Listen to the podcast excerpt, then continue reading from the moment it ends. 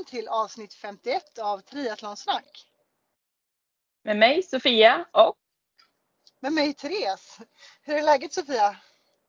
Jo men det är bra. Hur är det själv? Det är bara fint. Kom precis från, jag har haft mitt eh, härliga dubbelpass som jag har på måndagar på Nordic Wellness. Så lagom så här endorfinhög.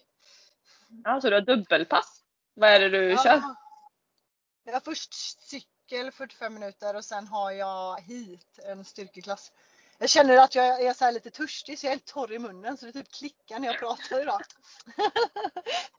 törstig som bara. Måste klippa igen munnen. Ja, lite så. Men jag får hålla ut i några minuter till här. Ja, precis. Ja, hur är det med dig då? Jo men det är bra. Ja, vi, var, vi sågs ju i helgen. Jag tänker att det, det, det måste vi ju berätta för lyssnarna. Ja, vi måste berätta om det här. Ja, det är superkul. Vi har haft dig här nere i Göteborg ju. Ja, Lite, Så jag och min sambo- precis. Mm. Eh, svinkul. Stora happeningen, som, det som jag tyckte var absolut roligast var ju skidor. Alltså en hel dag skidor. Mm. Det tyckte jag också var roligast. Fick liksom hjälp av din expertis. Du var en sån här praktelev får jag säga. Du var, eh, tog till dig av alla tekniktips och sen åkte du iväg eh, som ett skott. Grymt. Jag, vet, jag kände mig inte så um, jättebra väl när vi gjorde teknikövningarna. Men sen när vi väl stack iväg och jag fick gå lös så kändes det lite bättre. Och, och, och men lite så här också, det var alltså att de här övningarna gör väldigt mycket. När man ser dig börja åka när vi åkte typ första metrarna. Eh, lite Bambi på is, precis som du säger. Och så gör man lite övningar, får massa tips, massa att tänka på. Eh, och sen när man väl ger sig av då så helt plötsligt så eh, bestämmer du över skidorna istället för att de bestämmer över dig. Det är väldigt häftigt att se. Det är sjukt roligt. Ja. Men det, det bästa, eller det alltså jag mär- märkte var en skillnad var ju när du, när jag såg dig när jag körde själv runt om och du kom bara med så här små tips. Typ Mm. som upp med micken eller fram höften eller vad det var. Det hjälpte ju jättemycket fast det bara var så här små saker egentligen. Och det är bara Eller så här typ- små grejer att hänga upp saker på också. Att man bara tänker på de där små enkla Ja. eh, sakerna som gör så mycket för eh, ja, men farten speciellt då för att få fram höften och överkroppen och armarna nära. Och, ja. Ja, Jag skulle nästan spela in dig när du säger allt det där bara om och om igen. Lyssna på dig när jag kör. Du har mig med dig liksom. Kom igen nu, öka farten, byt växel. Ja. Ja. Nej, men Ja, men jätteroligt det varit verkligen. Du körde ju också grymt släpandes runt på Malte där. Ja, han är inte lätt längre alltså. Det är jävla match att dra runt på honom. Ja, det blir någon mysigt. kombuthållighet och styrketräning nästan. Ja, men Det- exakt. Det blir, det blir två olika slags pass liksom och köra utan och med. Ja, Båda har sin charm. ja men kul. Ja, och sen Ja. blev det lite styrka och lite cykel också. Så vi fick ju till en, del, Ja. en hel blandning. Jag har träningsvärk efter ditt styrkecirkelpass på söndag morgon där. Gött. Det var kul. Får jag fråga var? Eh, jag, dels hade jag ju träningsvärk i underarmarna. Jag vet inte om det är för grepp. Ja, jo men det är klart det är. Det är ju typ rodden, alltså stående rodd och rodden. Att grepp, grepp, ja, greppstyrka. Det är klart det är det. Ja. Och sen känner jag i eh, typ benen, jag vet inte om hamstring känner jag mycket. Sen vet jag inte om det här är eh, skidåkningen eller Jag styrketräningen. och tänkte säga hamstring är nog skidåkningen tror jag. Och det kommer ju också mest dag två. Så det är säkert därför du har extra, känner det idag tänker jag. Och även triceps. Och det kanske också är mest skidåkningen. Ja. ja men kul att höra. Då har du fått ut lite av Ja. helgen i alla fall. Det var jättekul. Och jättekul att vara i Göteborg igen. Det var länge sedan jag var där. Mm. Eh, Ja som sagt, så kul att ha er här. Men på tal om eh, vad heter det, träning då så kanske vi ska ta oss in på dagens gäst. Han gillar eh, äventyr och eh, tävling och träning kan man säga. Ja, men det tycker jag. Vi dyker rakt in.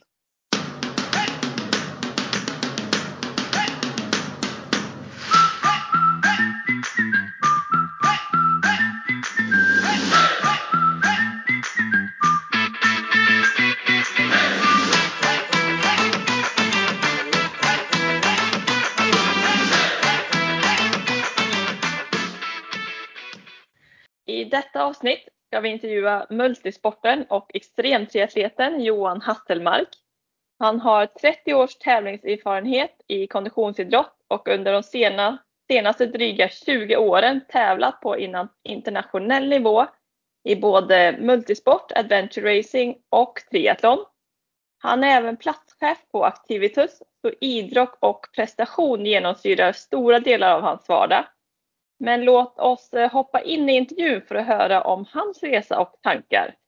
Så välkommen till Triathlonsnack Johan! Hej, tack!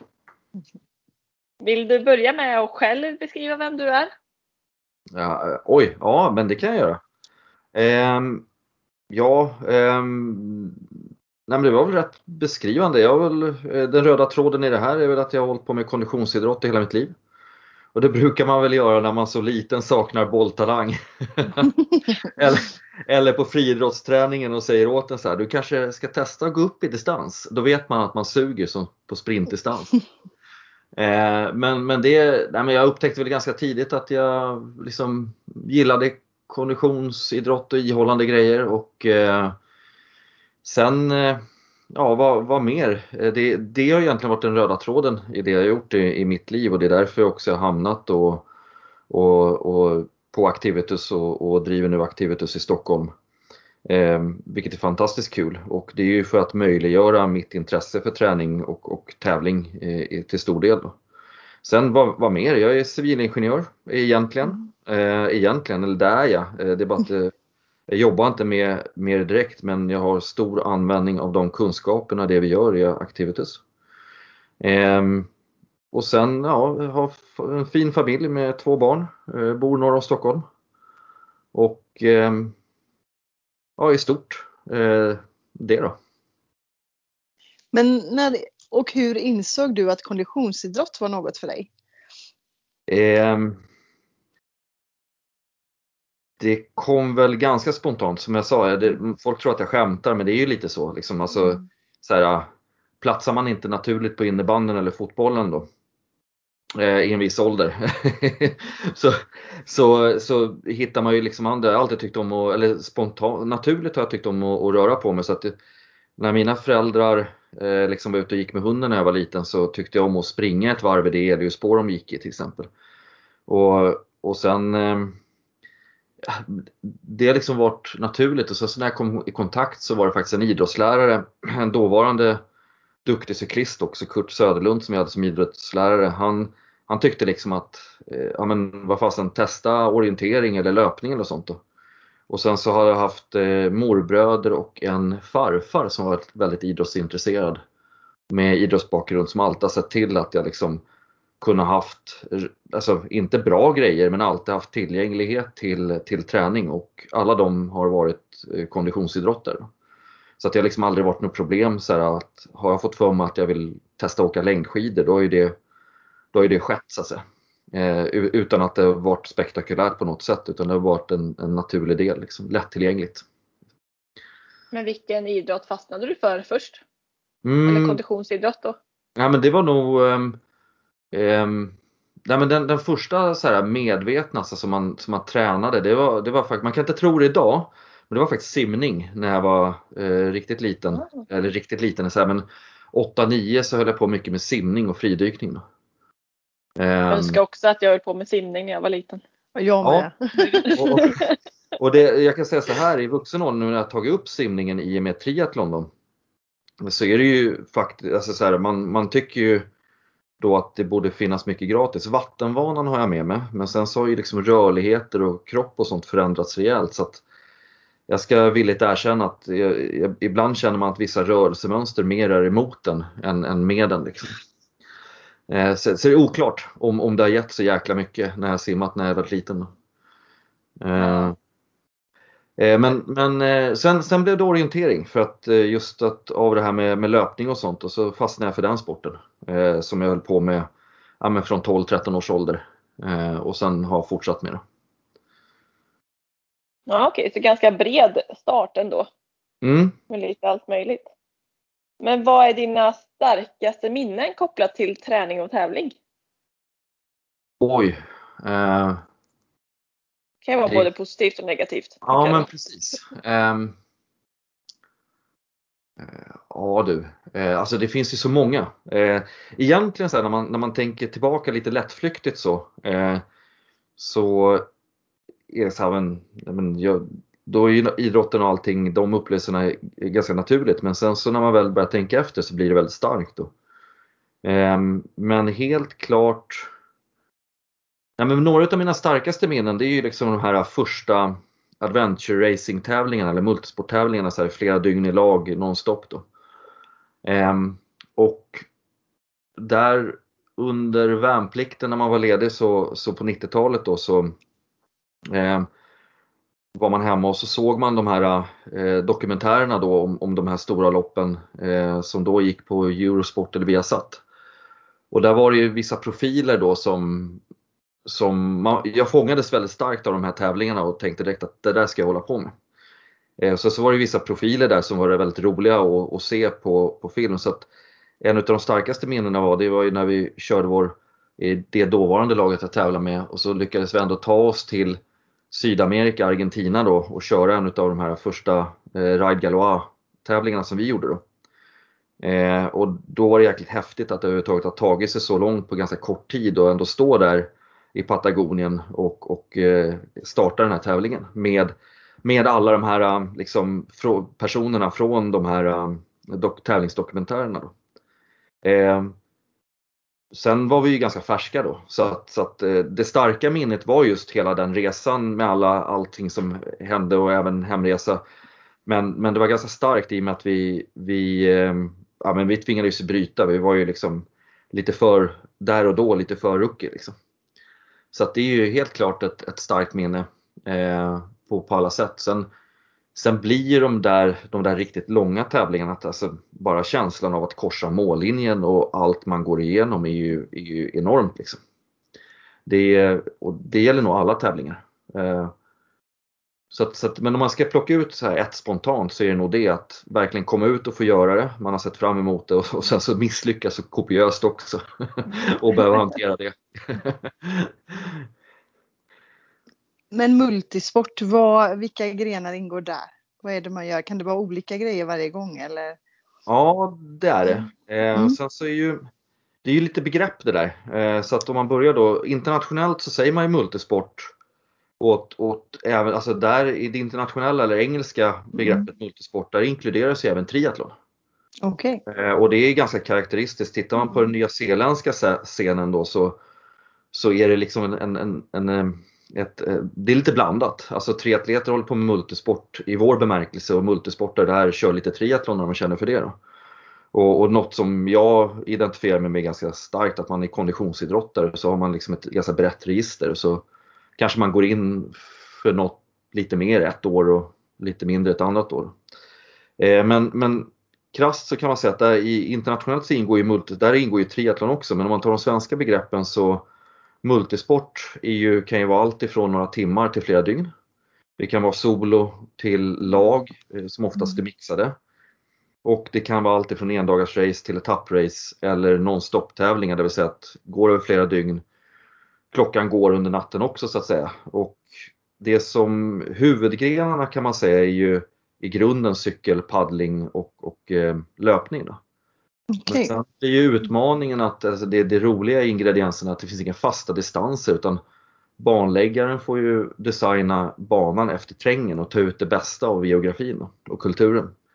Och det innebär ju att det kan, vi har ju gjort allt ifrån eh, grottkrypning, åkt skidor, klättrat eh, ja, repteknik, forspaddling, forssimning, vanlig simning. Eh, olika typer av eh, liksom, eh, ja, paddlingsdiscipliner och allt ifrån lokala flottar till, till snabba eh, havskajaker. Då, liksom. Eh, Vilka är dina favoritgrenar då? Eh, Nej, men I multisport och, eller, och, och, det kallas, de längre tävlingarna kallas då internationellt för adventure racing där man kör i lag och får navigera sig fram. Och helt klart så är ju det det som ligger mig i de här långa flerdygnstävlingarna. Det är det som ligger mig närmast om, om hjärtat då. Och eh, Nej men det, det jag, jag gillar nog det mesta. Um, ja, men det, är, det, är det fina meningsfulla så här, fina sträckor och det, då kan det både vara cykel och, och på fötter eller paddling. Då. Uh, just nu så är jag väl liksom av, av grenarna som mest utvecklas så är jag väl bäst cyklist av alla just nu då. Uh, så det skulle vara det då. Jag gillar att cykla. Men vad är det största misstagen du gjort som du vet om? ja. Eh, oj, det finns ju så här. Um, ja, och, ja, man har gjort många misstag. Alltså jag ju, man har ju hållit på och tävlat, eller det har ju blivit ganska mycket tävlingar och det är klart att man misslyckas. Det gör man ju nästan, ja, nu höll jag på att säga det gör man ju hela tiden. Men lite så är det, i och med att det är en så komplex sport eh, och så många ingredienser och yttre faktorer så, så är det liksom så att, att sträva efter perfekta loppet där allting går enligt plan, det finns ju liksom inte. Utan man måste ju hela tiden hantera problem. Men, men det finns ett par så här, på, på detaljnivå så är det ett par så här, när, när de lag jag kört, eh, då har jag hållit i kartan och navigationen och orienterat. Och det finns ett par tillfällen där jag faktiskt har på ena sidan gjort fantastiska navigationssträckor som jag är sjukt stolt över och riktigt, riktigt jäkla svårt då, och inte bommat en meter, inte en sekund. Då.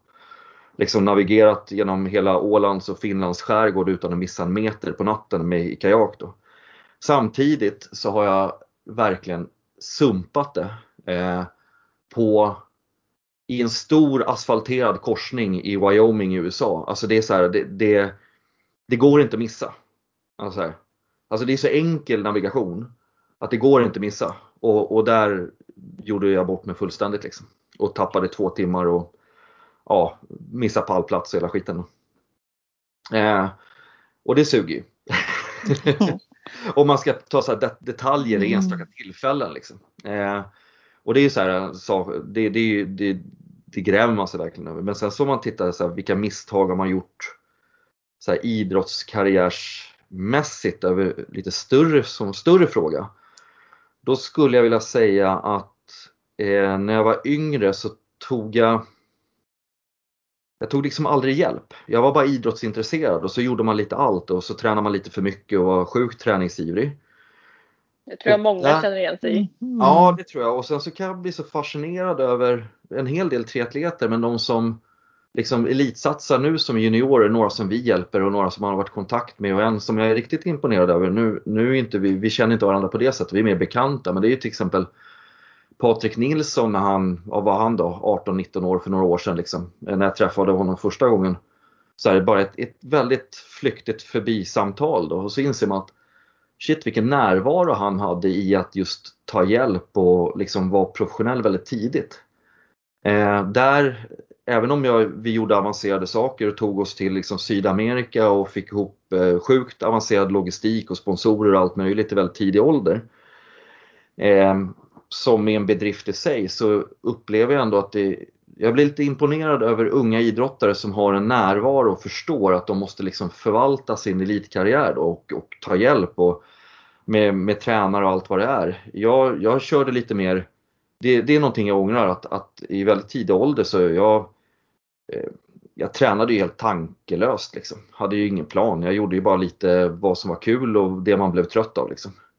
Ehm, så så det var ju, det är ju, alltså själva träningsbiten blev jag ju medveten om väldigt sent och ja, så det är någonting jag, det, det ser jag tillbaka till som en, en, en, ett misstag för jag är ju, jag menar, jag är ju bättre nu i 42 års ålder än när jag var 21 liksom. Eh, på i princip allt. Eh, och, och, då tränade jag minst 3-4 gånger så mycket som jag gör nu. Liksom. Ja, man kan ju fundera över hur bra man hade varit om man gjorde inom citationstecken rätt från början. Ja men verkligen, verkligen. och det, det är någonting som jag tänker på. Sen är det ju väldigt roligt att, att liksom få insikter nu. Och sen så ett annat stort eh, misstag, eh, det är väl lite så här, ja, det är väl mer eh, som jag känner att det, det är en så här mer personlighetsgrej att jag är alltid, eh, jag tror alla strävar efter som, ja men man, man, man, man tror oftast att ens motivation och prestation beror på yttre förutsättningar.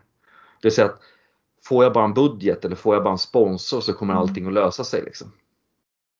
Och så att man, man tänker så här att ja, men, allt kommer att bli bra bara förutsättningarna runt omkring blir rätt. Då.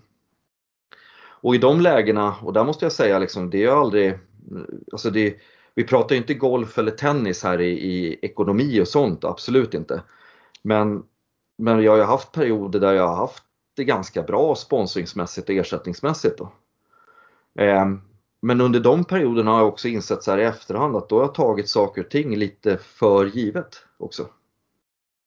Alltså man blir lite fat and happy på något sätt utan att det är någon, återigen, det är inte, mycket, det är inte stora pengar vi pratar om här alls. Så, att, så att det, det är inte så men när alla de här förutsättningarna runt omkring som man tror måste vara på plats och eh, man förväntar sig att nu ska allting bli så lätt. Då har jag varit som sämst oftast. Kan du, Det är eller, intressant. ja verkligen, kan du liksom så här på något sätt idag se var, varför blev det så? Eller Ja, för att anledning? det, Mm. det är inte det ekonomiska alltså, så att säga. Det är klart att man måste få ha en ordnad vardag och allting sådär. Det går ju liksom inte att, att tävla för en ekonomi man inte har eller, eller att allting är kaos. Det funkar inte. Men, men det här med att man har ett år med bra prispengar och bra sponsring. Ehm, det, det är inte det som är mot, alltså, Det finns säkert de som motiveras av det och verkligen så här, ja men det här är, det här är liksom, nu jagar jag prispengar och man tar i lite extra. Men det, det är ingenting som har, har jag insett så här i efterhand. Det, det, har inte varit, det har inte varit det som varit grejen. Liksom. För min del. Och, och samtidigt i det så blir jag ju lite irriterad över att vid de tillfällen och de perioderna så har jag inte riktigt, jag har liksom slarvat, jag, jag kan känna att jag slarvat bort dem ibland. Liksom. Så ja, med det sagt, de Mm. yttre omständigheterna är inte det som avgör, tycker jag. Och när de väl har uppstått, och det är nog på ett personligt plan, så har jag inte riktigt tagit hand om utan då har jag hamnat i ett läge där jag tagit det för givet helt plötsligt. liksom. Ehm, ja, lite så. Mm. Ja, men det är väl bra insikt. Ja. om, vi, om vi vänder på frågan då.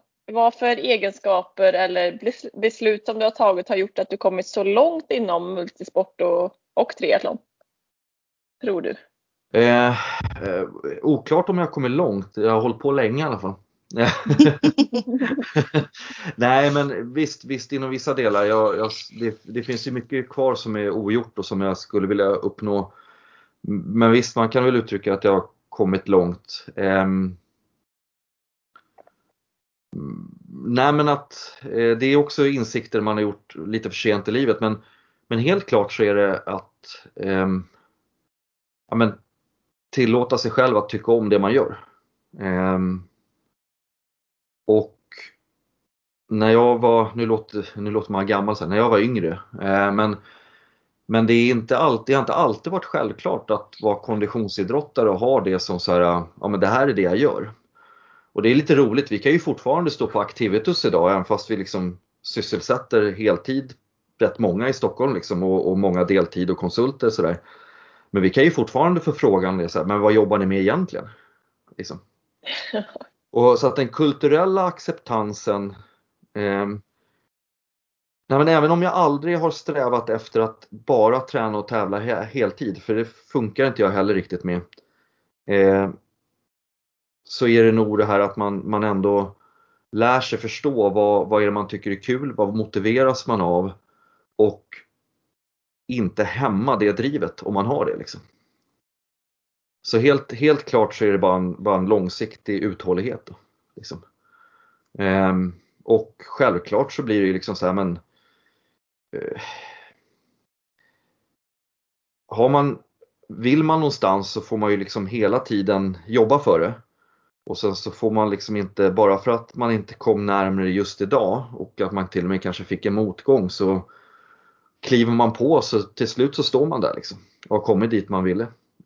Det, det är nog det mest positiva. Eh, jag vet inte om jag ska kalla det för inställning eller personlighet eller eh, det är så jag tänker i alla fall. Du har kört och även vunnit extrem eh, triathlon-tävlingen i Seltman i Skottland. Vill du Mm. berätta om den tävlingen och din upplevelse? Ja, ehm, Jag vann, eller det är två gånger jag vunnit den. Se där, gjorde- ja. Ja. ännu Ja. bättre. Nej, men för, för ehm, det var faktiskt min, min första så här, ehm, kontakt med triathlon. Det här är väl, det blir väl sju, åtta år sedan nu så var det bara ehm, ett par lokala triatleter i en, i en liten klubb, eh, dåvarande Puppy Triathlon i Stockholm då som, jag vet inte, jag började simträna lite och ut och cykla med dem och sådär. Eh, som, som träningssällskap då. Eh, och, och då var det någon bara där som tyckte liksom att ja men fasen du kan ju springa ordentligt i träng och berg och, och cykla borde inte vara något problem. Du ska bara lära dig att överleva simningen. Ja, för då var det en eh, Johan Nyström som hade varit över och kört Keltman då första året det gick och han ja, simmade bra, ledde överlägset efter cyklingen och sen så ja, var han väl kanske två, nu kanske jag överdriver, men han var långt efter efter bergslöpningen där. Och då tyckte han så här, men fan du, du kan ju det där, du, du ska ju bara åka över och vinna. Och det året så la jag liksom ingen särskild tid till att, att ehm, för, alltså, jag gick inte in för triathlon. Visst, jag simtränade lite för att överleva. Eh, jag tog med mig min gal, gamla linjecykel med aluminiumhjul. Och sen så sprang jag rätt bra och så kom jag tvåa första året då. Ehm, och då tänkte jag så här att ja, men det, här, det här passar ju rätt bra. Och med lite förberedelse borde jag vinna det där. Då. Och det gjorde jag året efter. Ehm, och sen så den tiden som banrekord stod sig ganska länge. Och sen så fem år senare eh, Anledningen till att jag körde tävlingen, det var, fick många eh, bra eh, vänner därifrån för att ja, nu blir det en jäkla långt utlägg här men det är en kul tävling. Och, och det året jag vann eh, då, det, då hade man ändå koll på toppen och jag var en, en, en av dem och det var en ganska rolig stämning, eller kul stämning, bra stämning mellan vi som tävlar då. Och, eh, skottar har ju sin jargong liksom. Men då i alla fall så blev min cykel försenad, eller den kom inte fram med, med flyget då, en klassiker liksom. Eh, och då var det min, den främsta konkurrenten det året som en av två som jag visste så här, de här kommer jag behöva slåss emot ordentligt för att vinna det här. Eh, han var rätt skön då för att han bara, ja, men vi måste, han såg till att hans support, för man har support på de här X3 tävlingarna då. När han körde från Edinburgh så plockade han upp varenda cykel från deras kompisar på vägen. Så att det kom en jävla galen skotte där kvällen innan. Så bara, jag har en cykel till dig och öppnar då sin skåpbil och där står liksom tio olika kolfiberhojar i så här, ja, men, tre gånger så dyra som den cykel jag hade med mig egentligen. Då. Jag ville ju ha min cykel. Jag hade, aldrig, jag hade aldrig cyklat på en tempocykel så jag ville ju ha min linjehoj för där visste jag ju vad, jag- vad jag hade. Liksom. Jag såg ju bara framför mig sitta ihopknycklad på en sån där konstig cykel i, i 20 mil där och då. Liksom. Eh, så, ja, men det var en otrolig, så att min värsta konkurrent ser till att jag har 10 cyklar att välja på. För att bara kunna köra loppet och starta då, vilket var helt fantastiskt. Eh, men så mitt i natten där, då är alltså eh, starten är 6 tror jag, incheckning är 4 någonting eller 5. Fyra incheckningen, bussen till start går fem, starten är klockan sex så att man går upp vid tre. Vid två på natten innan start, då, då hör jag bara en bil åka på gatan utanför byn där och mycket riktigt så är det en sån här liten transportbil som jag får springa ut i kallingarna då och stoppa. Och då kommer ju då min cykel från flygplatsen i Edinburgh. Så att jag monterar ihop min cykel en timme innan incheckning, checkar in den och får min cykel på tävlingsdagen då, i alla fall. Så, Snyggt! så, så all good liksom. Eh, och så kunde jag till slut vinna, vinna loppet bra då med en, med en eh, bra avslutande löpning där som var planen. Och det här säger han som inte hade kommit så långt i tid med triathlon eller vad du sa. Ja, Nej, men, eh, Ödmjuk. Ja, men det, det, det är också en fin upplevelse sådär att kunna hålla ihop tävlingen och sen så ehm, just stämningen runt, runt den typen av tävlingar. Eh, och, eh, nej men är otroligt roligt. Men, men sen så, det var just därför och, och sen, sen så där och då så infördes det en tradition för man fick, tävlingen fick en ölsponsor. Så att då så tryckte man upp liksom en tävlingsöl i det här och där jag hamnade på framsidan. Eh, ja, och så tänkte jag så här, fan vad häftigt. Det är inte ofta man hamnar på framsidan på en öl. Så att jag gjorde genidraget och beställde en pall då av den här ölen. Eh, och det är inte först en pall med öl som står på garageuppfarten som man inser hur mycket öl det är. Liksom. Så att även om jag gav bort hälften, det är inte så att ja, det är inte så ofta jag sitter liksom och dricker starköl hemma sådär. Så även om jag gav bort hälften så räckte den där pallen i ganska exakt fem år.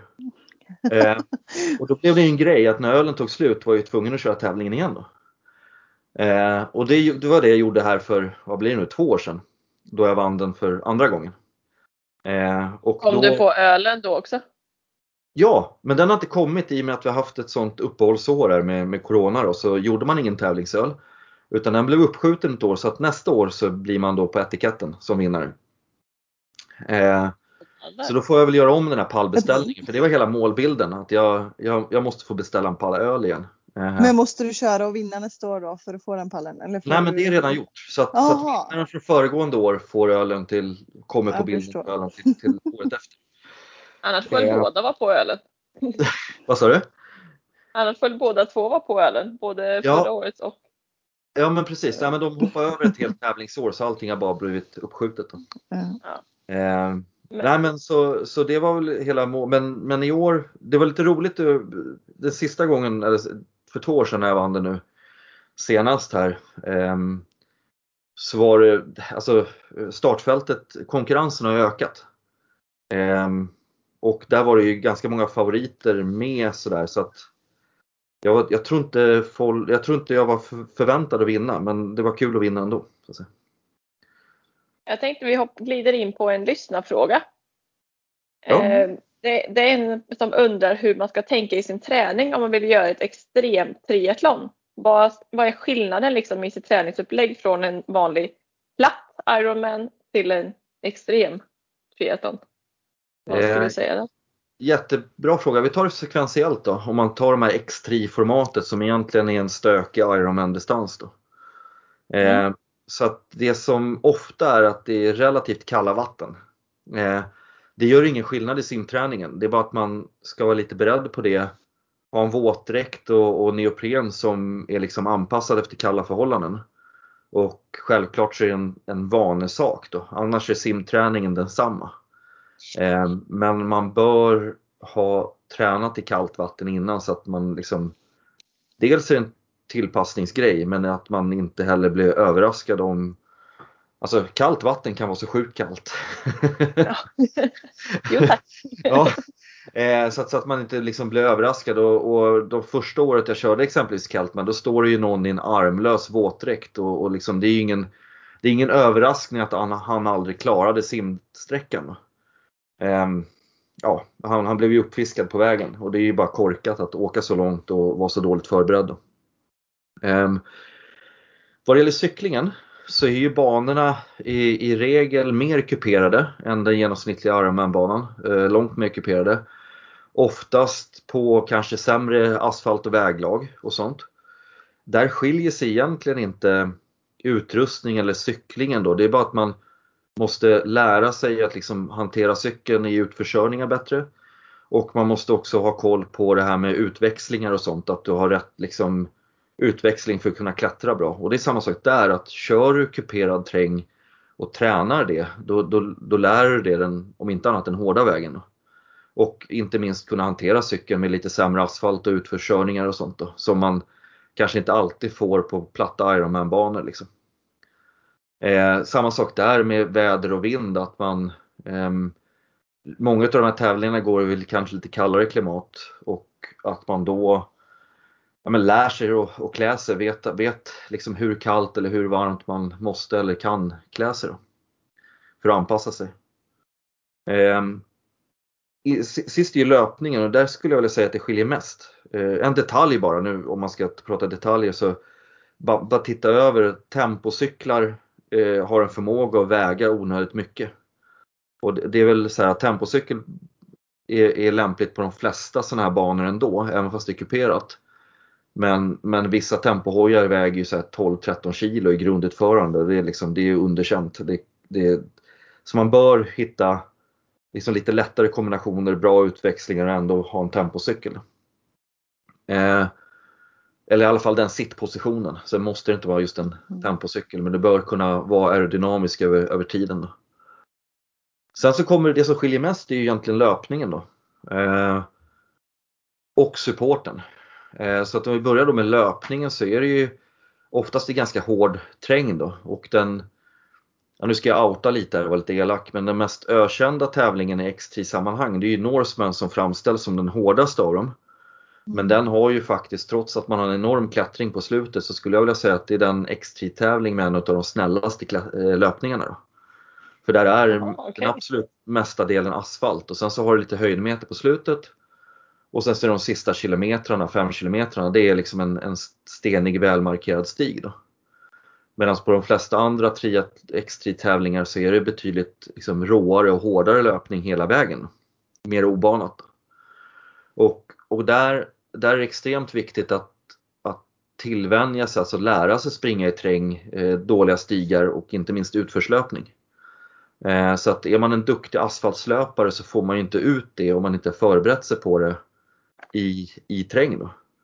Och, och där är ju som så att ska man in på de här tävlingarna så det är ju liksom bara att förlägga långpassen i stökigare träng och använda de lokala backar man har och springa upp och ner för, för att förbereda sig. Liksom.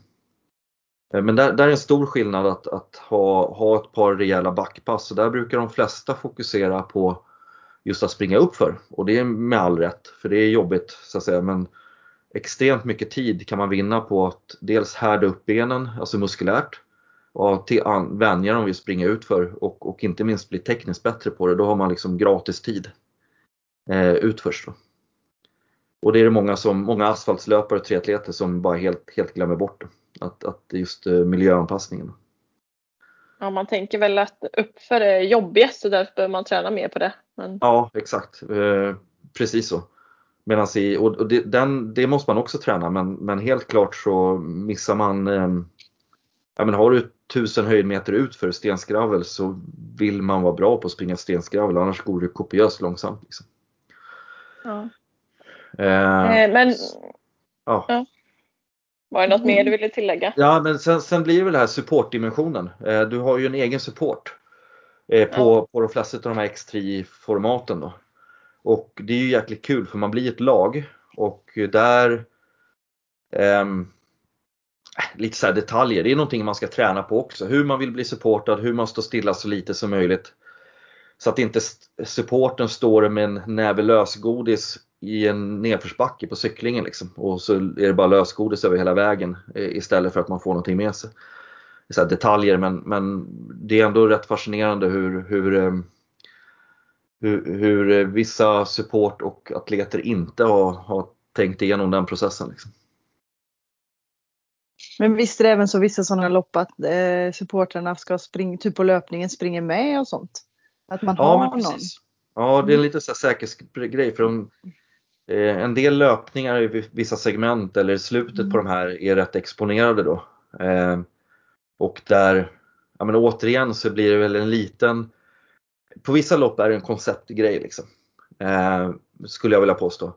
Men på exempelvis Keltman där, där man faktiskt springer över en bergsrygg med, och blir det dålig sikt där uppe, eh, då, då, då, då är det på riktigt så att säga. Eh, eller, eller att det blir ett väderomslag och blir dåligt väder och då, då där är det relevant att verkligen ha en medlöpare. Då. Medan på, på några utav X3-tävlingarna kanske ah, det, det är mer en kul konceptgrej faktiskt. Att ha en medlöpare. Mm. Men vilket av alla multisporttävlingar du har gjort och triathlon-tävlingar du har gjort skulle du rekommendera andra att testa? Vilket har varit liksom bästa upplevelsen? Oj. Eh, nej men som triatlet och man vill fortfarande behålla liksom triathlon-konceptet fast ehm, liksom, ja, men man har kört ett gäng Ironmans och, och vill ha någonting annat. Så är det ju helt klart X3-tävlingarna och då är ju hela serien där X3 Worlds, World Tour då. Ehm, alla de som ingår där, alltså Norseman ingår ju där och, och, eller Norseman kanske man säger, ingår ju där också och alla de är ju väldigt välarrangerade. Eh, ganska små så att det blir liksom väldigt familjära och, och vänliga så här, välkomnande arrangemang. Då. Eh, några som ligger mig, det är ju de jag har kört och har referens till. Jag är själv involverad i Swedman som går i Sverige i Åre i augusti. Som är en superfin tävling och lättillgänglig. ja, Norseman givetvis, Keltman, men sen så har man även Swissman i Europa.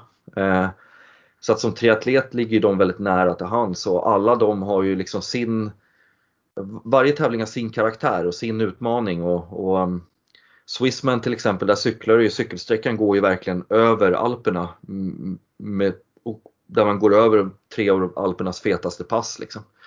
Eh, och det är ju, eh, ja, det är ju skithäftigt liksom.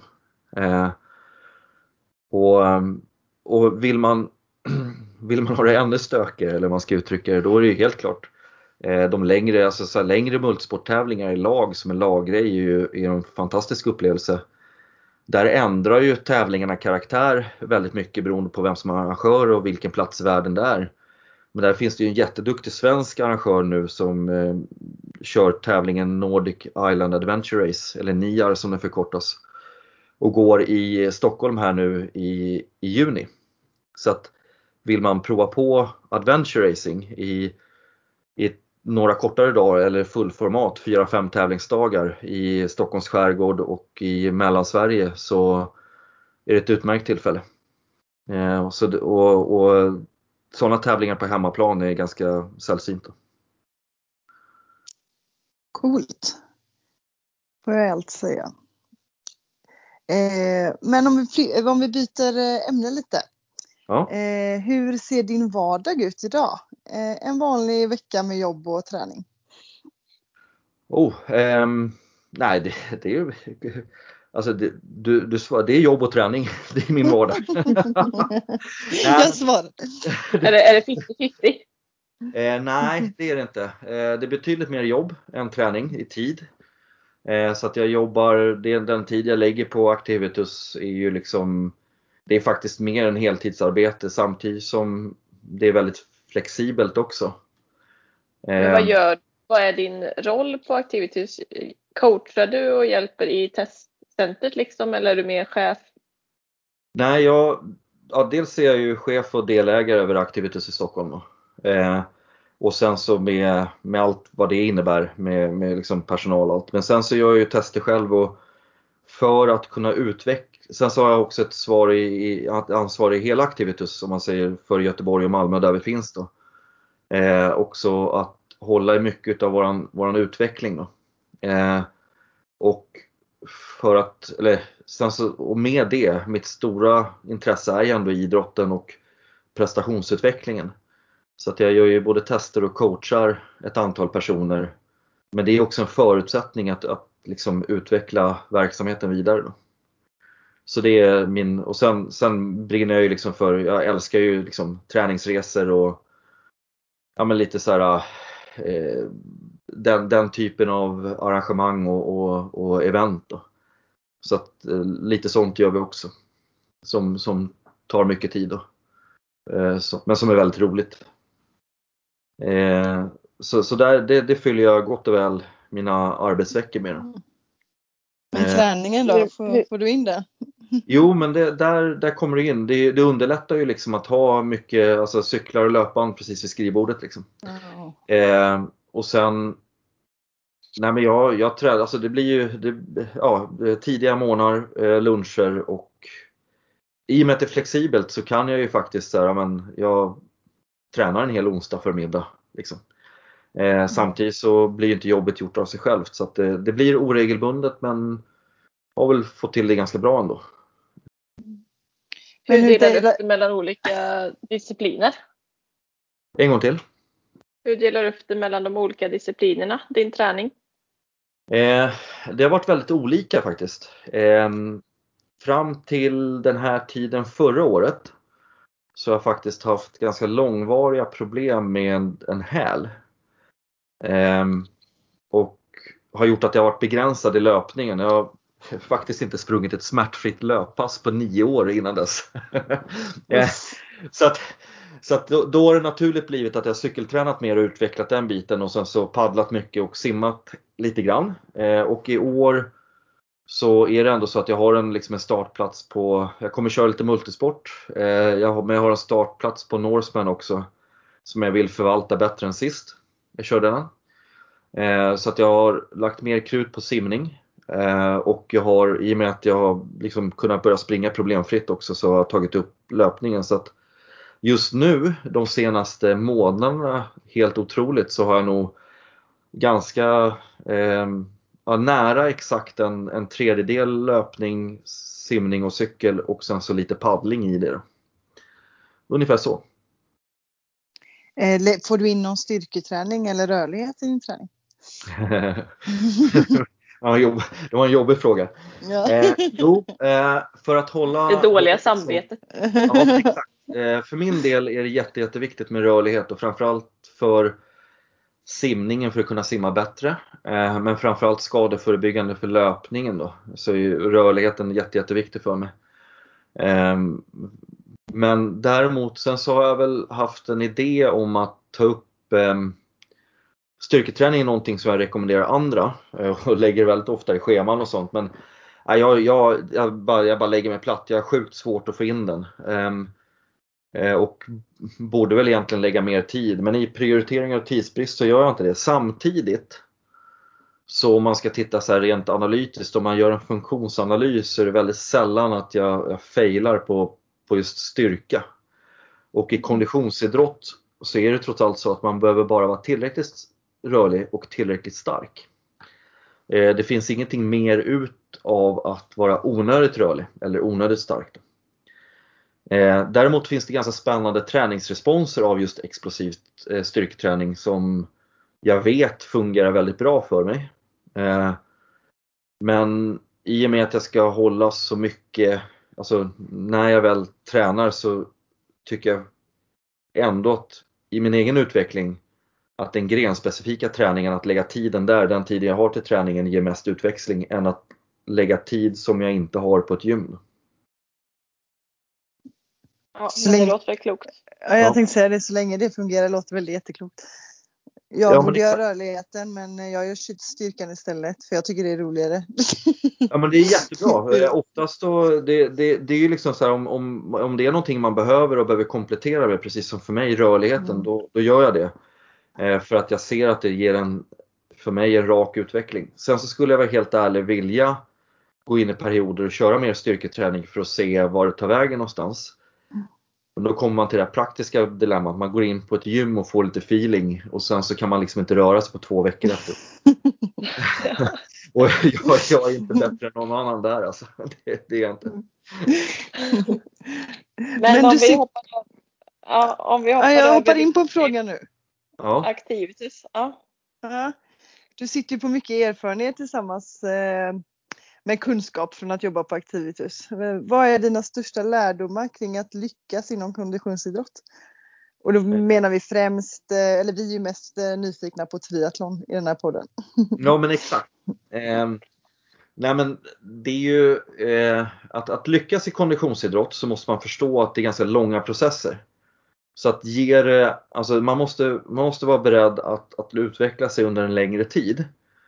Eh, och där ja men eh, det är väldigt många som, som går in i, i den här världen i liksom vuxen ålder och tycker att så här, ja, men nu har jag fan tränat där ett halvt år, varför är jag inte bra för? Liksom.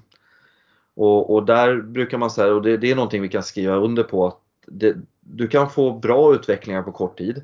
Men för att bli riktigt bra på någonting och så måste man liksom, det, det är en lång process.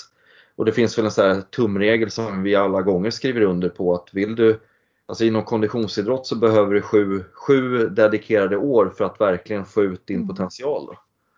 Eh, om, om, om, man uttrycker det så.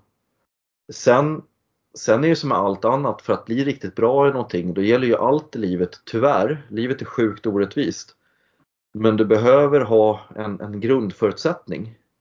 Eh, alltså, så här, ja, rent krasst, är du 1,60 lång så kan du mycket väl bli världens bästa basketspelare. Men du kommer ha en liten uppförsbacke. Liksom. Och det är likadant där, ska du bli en riktigt bra löpare, och då pratar vi riktigt bra, alltså alla kan ha kul med sin träning. Eh, och det är någonting som vi, vi är viktiga att påpeka också, att även om du aldrig gör en riktigt bra tid på milen så kan du ju ändå njuta av löpning. Eh, alla gånger, så, så kör om det är kul. Men om vi pratar att bli riktigt bra, då är det ju det att men för att bli en riktigt bra löpare så måste man ha benen hyfsat uppkörda i röven från början. Liksom. Mm. Och det kan man inte eh, sminka över. Sen har vi det här med responslagret då, att när vi, det är ju liksom det vi kallar för talang. Då. Eh, och det är ju så här orättvist uttryck för att alla som är duktiga får oftast höra att åh vilken talang du har. Och så har man tränat skiten ur sig hela livet. Liksom. Eller vilken tur du har att du har blivit så här duktig. Och där har vi också, för att bli riktigt duktig, framförallt i triathlon, du, då måste du ha bra grundförutsättningar men du måste fasiken göra jobbet också.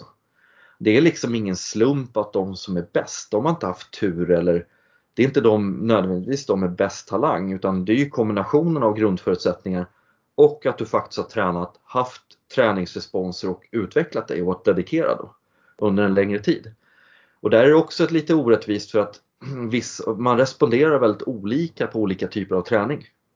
Eh, verkar det som. Vi ser det och det är studier som, som visar det väldigt tydligt också.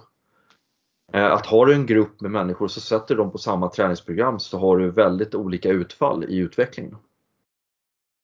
Eh, så att, så att det, vår, alltså tyvärr grundförutsättningar kan man inte göra någonting åt men helt klart dedikerad och hela tiden eh, alltså utvärdera träningen och utvärdera dig själv och inte minst eh, våga utmana eh, när det kommer sådana här kulturer och påståenden så här, så här, så här har långdistanstriatleter alltid tränat. Eller det klassiska, de, den bästa triatleten just nu tränar så här.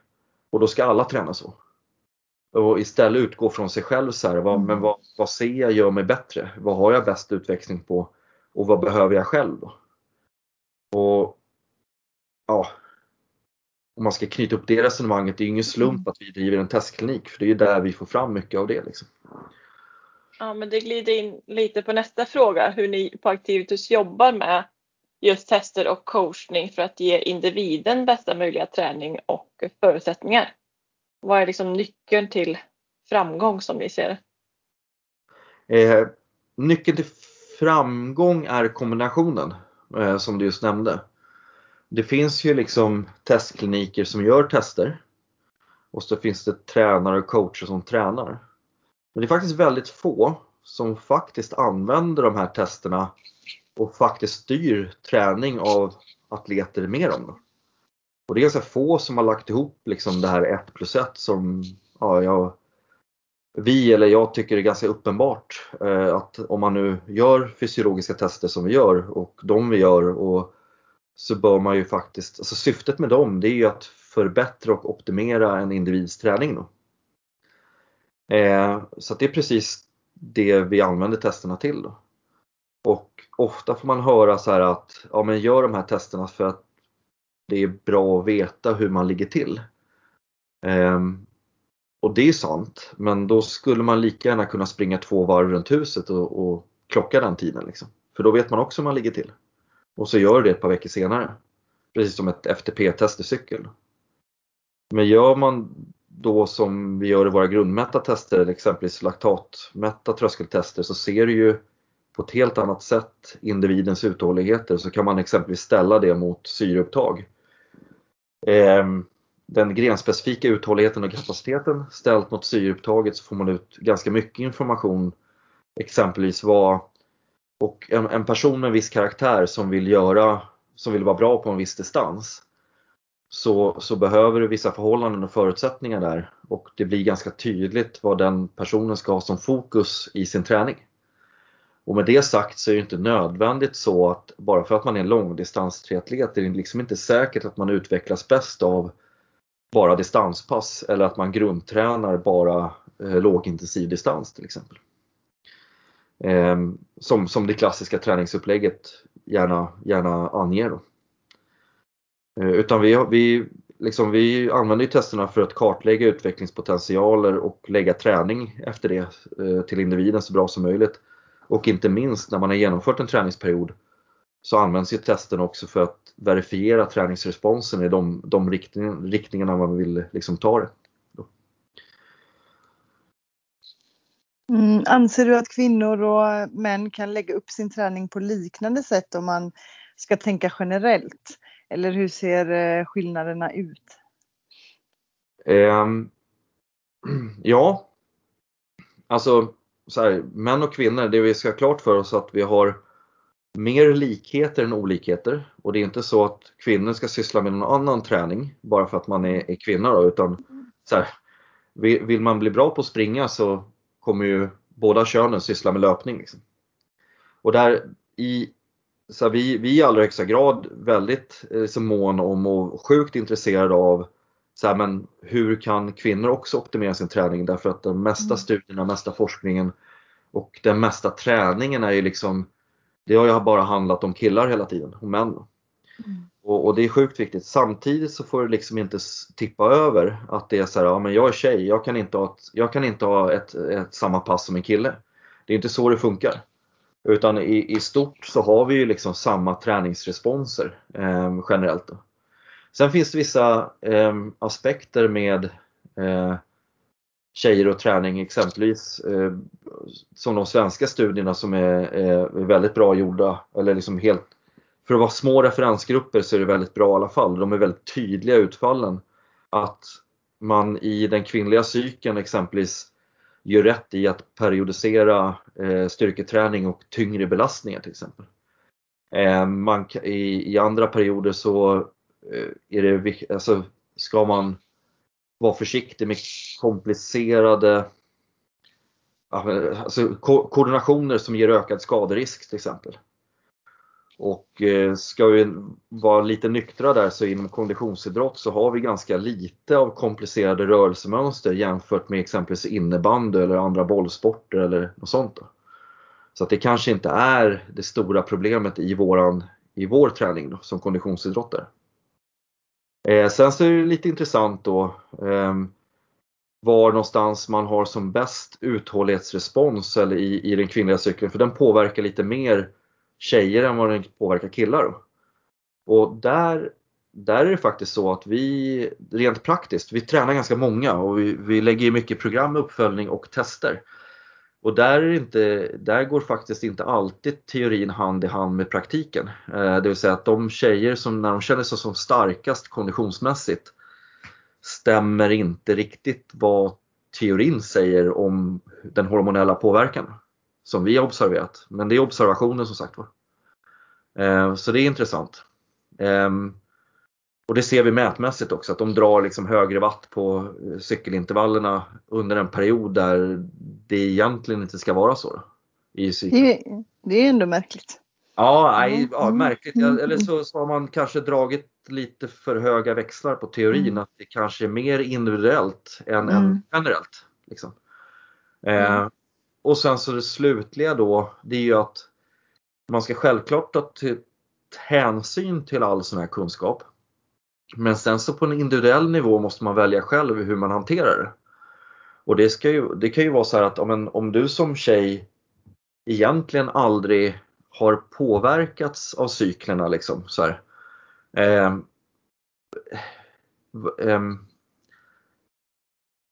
för att formulera liksom, men då ska man ju inte heller inte man ska testa och, och se så här, men gör en skillnad för mig? Man ska alltid utvärdera, man ska alltid vara nyfiken och det är ju ändå viktig kunskap. Men samtidigt så, så kan man ju också sätta sig i en situation att bara, ja men nej, nu är jag fel period, nu kommer jag underprestera. Liksom. Och, och tänker man så och har den inställningen, då kommer ju det här, istället för att kunskapen blir en fördel, så kan ju kunskapen bli en, en, eh, en, en negativ grej också. Så det, det så här bara rent i, i inställningsmässigt att, att eh, använd fördelarna men man kanske inte ska skapa ett problem om de inte är ett problem för en som individ. Det är samma sak som man använder sin klocka när man är ute och springer ibland. Sen när man har sprungit typ en kilometer så bara pling pling, det här var sämre än dina tidigare runder. Ja. Det blir ju liksom hela Exakt. Och så bara, men vad fan. Och så sänker man ju liksom hela sinnesstämningen på det passet. ja men precis så. När, när liksom klockan så här bara, ja men nu har du fått en sämre kapacitet. Man bara, men vad fan. Eh, mm. och, och, kan man inte få ut någonting, alltså det är en sak om man får ut någonting faktiskt av det som man kan förändra. Eh, ja, risk, risken är att man kanske skapar problem av, av sånt som kanske egentligen aldrig har varit ett problem. Samtidigt som man ska ta vara på kunskapen och använda den i positiv riktning och testa om, om det verkligen ger eh, liksom bättre effekter. Ja. Eh, Om vi hoppar att- vidare till ett annat Ja. ganska stort, brett ämne. Hur ser du på kosten? Är det någonting du tänker på för att prestera? Eh, jo men det gör jag. Eh, bo- kosten är viktig. Där finns det också en så här nyans- nyanserat svar så förlåt att jag broderar ut men det, det blir, annars, så blir det så här bara Ja, men det är bara bra. Ja, men, men eh, kosten är viktig och, och framförallt så blir det ju liksom ehm, Vi kan inte låta bli att påverkas av, alltså kosten är ju vår nya religion. Liksom. Eh, tror man inte på någonting så kan man åtminstone tro på sin kosthållning. För det är ju någonting som verkar vara otroligt känsligt. Folk blir kränkta när de liksom får sin, sin idé om kost ifrågasatt. Då. Och sen så är det liksom helt sjuka eh, och, och för några år sedan så var det liksom LCHF som, som drabbade framförallt triathlonscenen sjukt hårt. Och numera ska alla helt plötsligt bli veganer. Så helt klart är det kultur och trender i kosten Mm. eh, som inte alltid liksom faller ut så bra. Och då är det, så här, det går inte att säga att så här, ja, men det är bara dåligt, det är bara bra. Eh, eller det går inte att säga att liksom så här, du, du kan inte vara så här, LCH är för dåligt. Så kan man inte säga. för att Timingen av intag av olika saker den är viktig för någon som tränar hårt. Liksom. Både vad det gäller fettsammansättningar, eh, liksom när du Alltså att du får i dig tillräckligt med protein och kolhydrater är liksom, det, det är ingenting farligt. Det är ju någonting som i allra högsta grad behövs för att vi ska kunna eh, genomföra vissa träningspass sjukt bra eh, och även prestera på topp under, under tävlingar även fast man håller på med långa distanser. Eh, däremot så finns det genom att anpassa de bitarna, de stora delarna där, så kan du exempelvis öka uthållighetseffekten av ett pass genom att inte ha en optimal tillgång till kolhydrater. Ehm, Men du kan också skälpa ett pass som exempelvis är högintensivt vars syfte är att öka din centrala förmåga. Du kan skälpa det passet om du inte har tillräckligt med kolhydrater. För att det intressanta är att de personerna som har en övertygelse i att de alltid ska gå låga. De tror ju att de kör hårt och sen så mäter man upp det så är de ju knappt medelintensiva och tycker synd om sig själva. Liksom. Ja, det Samtidigt är väldigt fin själv balans. Ja, och, och samtidigt så vet jag själv, jag tillhör, jag tillhör absolut den kategorin individer som har en sjuk uthållighetsrespons att gå låg på långa pass. Liksom. Det, är, det är så här, ja men det bästa sättet för mig att komma i form eh, liksom i, och ersätta nästan en hel grundträningsvinter det är att köra tre distanspass där jag bonkar. Liksom. Och sen är jag klar i princip. Det, det är ingenting jag kan ge så här, ja men det, det ska alla göra. Absolut inte. Det kommer ju gå åt skogen för de flesta. För mig funkar det alldeles utmärkt. Eh, men för det kan inte jag stå och säga så här, ja du ska köra alla dina långpass med låg på kolhydrater. En, Men vad funkar för dig då? Hur ser din eh, kosthållning ut om man kan säga så? Den är väldigt okomplicerad och det är för att jag också har inställningen till att det är för många som avancerar sin kost för mycket. Så att när de, de blir liksom för lättstörda i den. Eh, så säg så här, ja, men, Eh, en sån här klassiker är när man har varit utomlands och tävlat och sen så kommer alla svenskar som har liksom över tid varit helt fascinerade. Alltså av någon outgrundlig anledning så äter vi bara havregrynsgröt så det sprutar ut genom öronen liksom, bara för att vi ska tävla lite. Och så, så helt plötsligt kommer man till Frankrike, då får man en slät kopp kaffe och en croissant. Liksom. Det är frukost. och, och, och där någonstans så, alltså det går verkligen att överavancera sin kosthållning. Så att ur den bemärkelsen så äter jag extremt normal mat. Alltså ja, vanlig modern husmanskost som innebär tacos på fredagar och tallriksmodellen. Liksom. Eh, sen, sen så försöker jag medvetet så här, eh, säkerställa att jag har vissa, vissa eh, pro, säkerställa proteinbehovet, säkerställa bra fettkällor, det vill säga Ehm, ja, så att jag får i mig liksom rätt fettsammansättning inom ramen för det.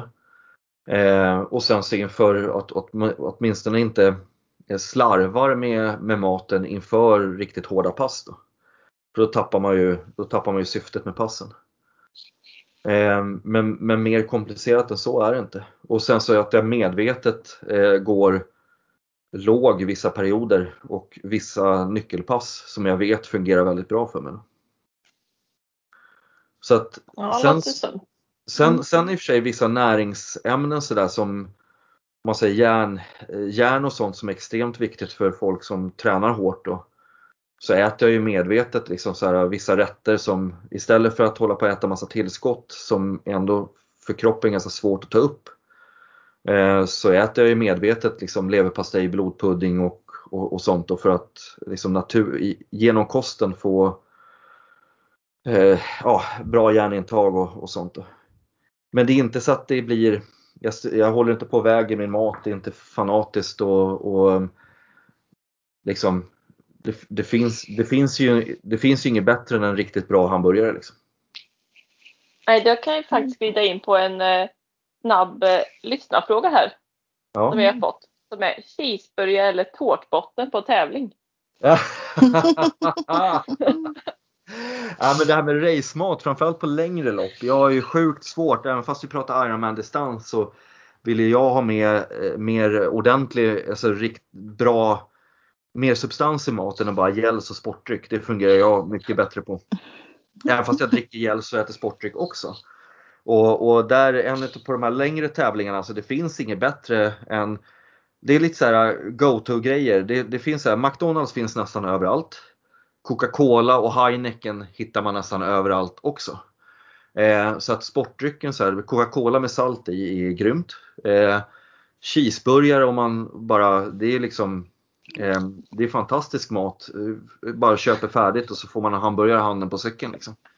Det, det slår aldrig fel. Eh, och sen, sen hade vi det här just med, med det här med bra det ska vara lite substans, det ska vara mycket kolhydrater, det ska liksom vara det får inte bli för torrt och allting och då, då kom vi fram till och det eh, var faktiskt eh, en av de senare tävlingarna där min eh, supporter Rickard Hagström heter han. Eh, ja, en ga, galen kock. Eh, han, han bara, men vad fan. Vi, tårtbotten med anklever är ju perfekt. Ja, så det, det var väl mer ett skämt då men, men eh, eh, om, lättätet å andra sidan. Så. Eh, Ja, jag tror, det- ja. Men ska jag, Jag välja, tror- ska jag välja så blir det nog ändå cheeseburgare. ja, det lät faktiskt lite, lite bättre. Det lät godare Men eh, jag tänkte vi skulle hoppa vidare till vår eh, topp tre-lista. Therese, vill du dra den? Ja, eh, vi vill ha dina tre bästa tips till en triatlet som känner att hen stannat i utvecklingen trots att träningen blir gjord. Ja, Mm. Ganska kortfattat nu när ja jag ska försöka hålla mig ute. kort. Ja, men det blir lite observationer utifrån då. Men jag tror att som triatlet, de flesta oavsett om man är motionär eller liksom elit eller nybörjare så blir det ju väldigt roligt att träna. Och då är det väldigt många som bara gör sin träningstid. Och, och ja, man bara gör sin träning. Här, du har egentligen ett cykelpass på kvällen men så, så känner man ändå för att simma lite på förmiddagen och så, så bara för att transportera sig så springer man till och från simningen. Då. Och så har man liksom fått halvdan löpning, halvdan simning och sen så egentligen det huvudpasset, cyklingen då för dagen. Ja, då är man så halvmuggig när man kliver in på det. Eh, så då blir det också halvdant. Då. Och där tror jag eh, väldigt många skulle eh, ja, utvecklas mer av att kanske till och med köra färre pass mer ordentligt med mer vila mellan. Liksom. Tillåta sig själv till återhämtning. Eh, det, det är det första, att man vågar liksom ta ut sig i olika riktningar och våga vila däremellan. Så att man tränar längre eller hårdare när man väl tränar. Och så ser man till att ha bättre återhämtningsperioder däremellan. För det är väldigt vanligt att så här, ja, men man, man jobbar hela dagar, man har ja, logistiken med en familj och så, så slänger man bara in träningspass överallt och som, som helt enkelt blir halvdana.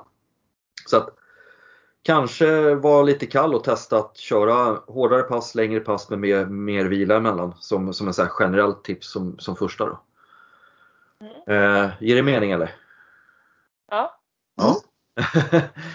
eh, och sen så i ett andra steg att liksom verkligen ta reda på vad man kanske utvecklas av och det här tipset är väl liksom inte helt opartisk men, men alltså rannsaka sig själv för det är väldigt ofta när man liksom har hållit på ett tag att man gärna trivs med den träning man tycker är lite så bekväm och under kontroll.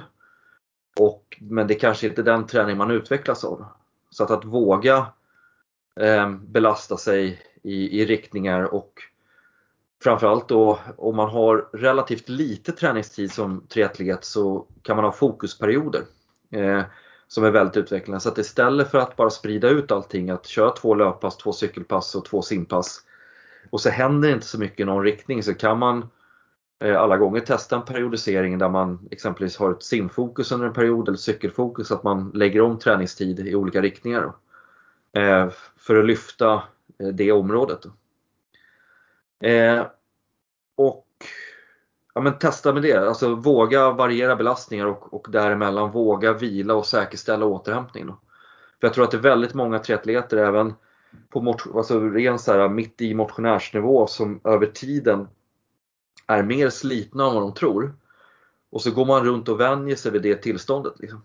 Eh, och sen så det är väldigt vanligt faktiskt. Mm. Ja, ja precis. Eh, och, och sen så tar man inte, och det kommer väl in till den tredje punkten, om man ska sätta generella snabba svar, så har vi ju jag, jag gillar ju triathlonscenen för att alla är jäkligt nytänkande och det finns inte så stark gammal kultur egentligen om att så här har vi alltid gjort.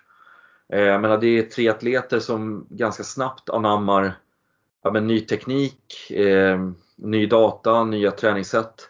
Det, det, är en relativt ung sport ändå eh, om man jämför med cykel och löpning som är mer så här, ja, men, så här har vi alltid gjort. Liksom. Eh, så tycker jag ändå triatleter test, alltså tittar, tar emot mycket nya grejer, vilket är väldigt bra. Eh, men det som man kan fastna i och det är väldigt datadrivet. Alltså det är väldigt så det finns en vetenskaplig approach i de flesta triathlon-tävlingar och alla, inte minst vi använder det. Men det finns en, nu talar jag egentligen emot min egen sak och det är ju att du kan väldigt lätt fastna i de här siffrorna och nästan alla triatleter använder exempelvis någon avancerad träningsprogramvara, det vill säga som du nämnde man blir påverkad av det Garmin-klockan säger. Eller den här jakten på att eh, ratea en hög fitness score i training piece till exempel. Eh, att man, att man och sen så börjar man titta på, så som, som triatlet då, som börjar man tittar på liksom training peaks. Här, men training peaks säger ju att jag ska vara i form nu. Liksom. Eh, men jag, jag känner mig skitdålig. Liksom. Eh, och, det, och det är en så här, då, då måste man liksom backa bak två steg. att ja, det här är jättebra verktyg. Men man måste också vara, vara nykter med vad, vad, vad ger det faktiskt för information? Vad har Training Peaks för information för att bedöma din form? Jo, det är ju bara träningsbelastningen i princip. Sen så kan man få in lite annan data också. Men din återhämtning är ju extremt beroende av hur du har sovit och hur du har ätit och eh, stressbelastning i livet i övrigt. Då. Eh, vad, vad man gör på dagarna. Och Det innebär att och är du ute och reser till exempel så menar, eh, det är inte ovanligt om man tävlar internationellt och har restid 24 timmar och sitter på flyg bara för att komma till plats och sen så har vi temperaturförändringar och liksom annat klimat och allt möjligt då. Och det är ju någonting som Training Peaks inte kan ta hänsyn till. Eh, I alla fall. Så att den här, eh, det som till synes är så decimalberäkningar blir ju faktiskt inte decimalnoggrannhet om man ska liksom titta på vilken, vilka möjligheter Training Peaks har att bedöma din form. Och, och det är lite så här att ja, men, använd det som verktyg, eh, ta hjälp av det. Men det är inte så att du får inte låta verktygen diktera hur du tror att du ska känna. Utan det gör du ju bara själv. Och det bästa indikatorn där det är så här, ja, men när kliver du upp på morgonen, hur känns det verkligen? Alltså hur, hur fan känns kroppen? Hur känns allmäntillståndet? Och och hur justerar jag min dagliga träningsbelastning efter det? Och det ligger på ett väldigt högt individuellt ansvar att lära känna sig själv på det sättet. Liksom. Så egentligen alla tre punkter är lite mer lär känna dig själv och din kropp. Eh, ja, men, och, och lyssna på den. Våga testa. Eh, lyssna på kroppen och våga testa alltså, träningsresponser så som vi jobbar. När vi tränar de vi tränar så är det så här, men vi har en idé om att här, ett, ett, till exempel uthålligheten är någonting vi behöver få bli bättre.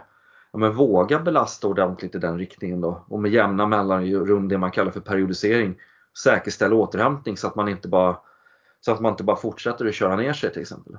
Eh, och sen så verifiera den återhämtningen och, och risken är att hamna i det här att man jagar training stress score på training peaks och så, så blir alla, alla träningar halvlånga och halvhårda för det är det som ger matematiskt i training peaks högst träningsstress. Liksom.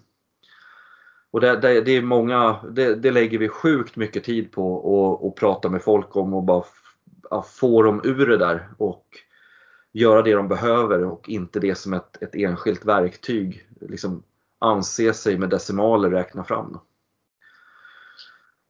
Ja men det tror jag är viktigt att reflektera, ja, reflektera kring. Eh, vi tänkte avsluta med en, eh, en fem snabba som vi har i varje intervju. Ja. Så du kommer få två valmöjligheter egentligen och ska du välja det ena för det andra utan att tänka efter allt för länge. Ja. Är du redo? Ja, absolut. Första då. Träna med eller utan musik? Eh... Nej, då säger jag utan i sådana fall. Fila jag tränar ofta med musik. Om jag måste välja så säger jag utan i sådana fall. Mm. Ja, träna på tidig morgon eller sen kväll? Eh, tidig morgon. Sprint eller olympisk distans? Åh oh, shit. ja, lätt olympisk. Skavsår eller Nej, skavsår eller håll? Eh, skavsår eller håll? Ja. Pest eller kolera? eh, håll, håll har jag aldrig uppfattat som ett problem så jag säger väl håll då. Ja, det är bra då. Varma eller kalla förhållanden under tävling? Eh, kalla. Bra! Ja. Det var de vi hade där. Desto längre desto bättre. Det var så du tänkte antar jag. ja. Exakt så. Eh, Sofia, vill du dra eh, nästa veckas eh, avsnitt? Ja, men det var alla frågor vi hade egentligen till dig Johan. Så är det någonting du vill tillägga innan vi tackar och går vidare tänkte jag säga. Vi har Nej. touchat högt och lågt. Mm, ja, verkligen. verkligen. Nej, men det har väl varit, eh, alltså, eh, nej, men det var väl bra det här.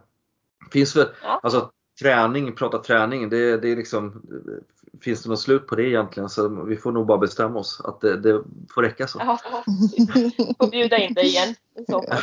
Ja, men precis. Ja, precis. Grotta ner oss i något. Ja. ja. Men eh, nästa avsnitt då eh, kommer att bli en intervju med Anna Hestel som är mental coach som vi har fått tips från, eller tips om. Eh, och där ska vi fokusera på ja, men den mentala tiden genom pandemin. Så det blir spännande. Kul. Men vi tackar eh, våra lyssnare och Johan för dagens avsnitt. Så får ni ha det så bra. Ja, tackar så mycket.